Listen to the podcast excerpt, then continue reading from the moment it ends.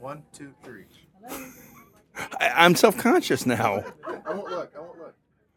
Wildcast EM. When I was uh, released by the Jets, my fat head went from like 99 bucks to 99 cents. So if, if you're royalty, it doesn't do that, you know?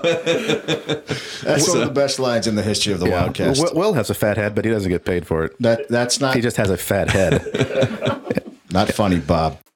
Welcome to the Wildcast EM podcast. This is our first mini. That's right, mini. M I N I. This is a mini. This is not a wee wee. I can't do a wee wee here in the studio without Will Sanderson. If you'll notice, it's very quiet here. There's not a lot of editing going on. There's not a lot of swearing and, and other things. It's very quiet today in the studio, and that's because I'm I'm by myself. I don't have Will Sanderson, and so I can't do a wee wee without Will. So we're going to do a Wildcast mini. And, you know, there's nobody here today. I don't have John Brunner. I don't have Chris Doty. I don't have any of those dudes. Brian Adkins, uh, Samir Desai. Who else is not here? Sam Golly. Well, basically everybody's not here. But I don't have my crew with me, so I'm by myself. And I thought, you know, why don't we just do something new on the Wildcast podcast? And so I thought we would do a mini. Basically, what this is is a book review, and we'll do some journal reviews and, and you know some other little things from social media. But I really wanted to bring up a book that I've been reading recently, and it's a book that um, Rob Cooney and Will Sanderson mentioned to me at the CORD Conference just a couple of weeks ago in Nashville, Tennessee. It's a book called Deep Work Rules for Focused Success in a Distracted World. It's by a guy named Cal Newport. And basically, the premise of this book is that we're incredibly distracted by the digital world. That's really a no brainer.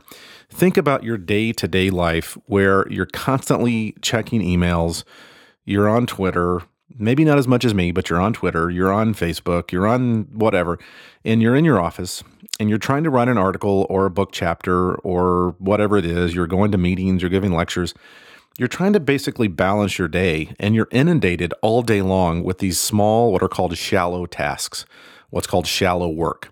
And you finish your day and you've accomplished about 100 things but they're all on your shallow work list. They're not really big things. You've just said, uh, you know, hey, I checked my email, I sent out a couple of tweets, I went to a meeting, gave a lecture.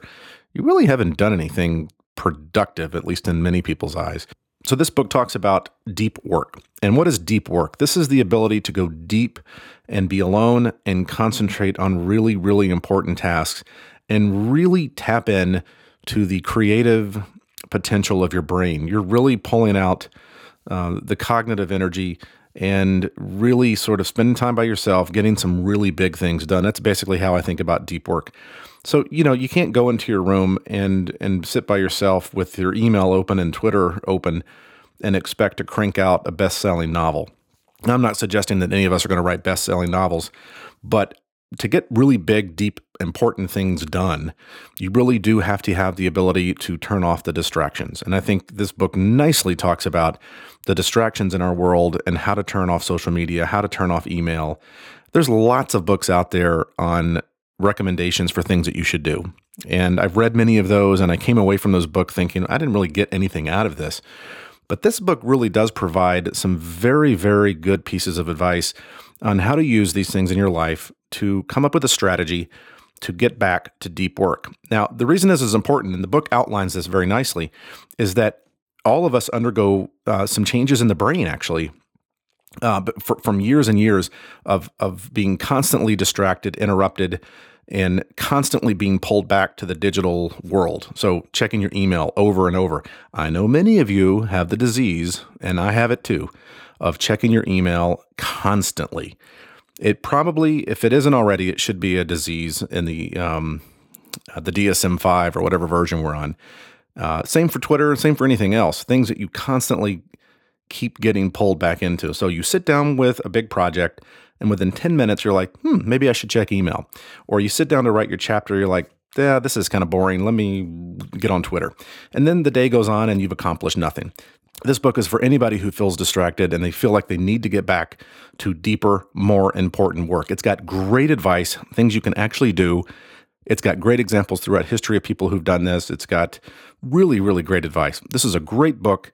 I highly recommend it. We're going to be talking about more books that uh, the, the Wildcast crew reads, and we do read, just so you know.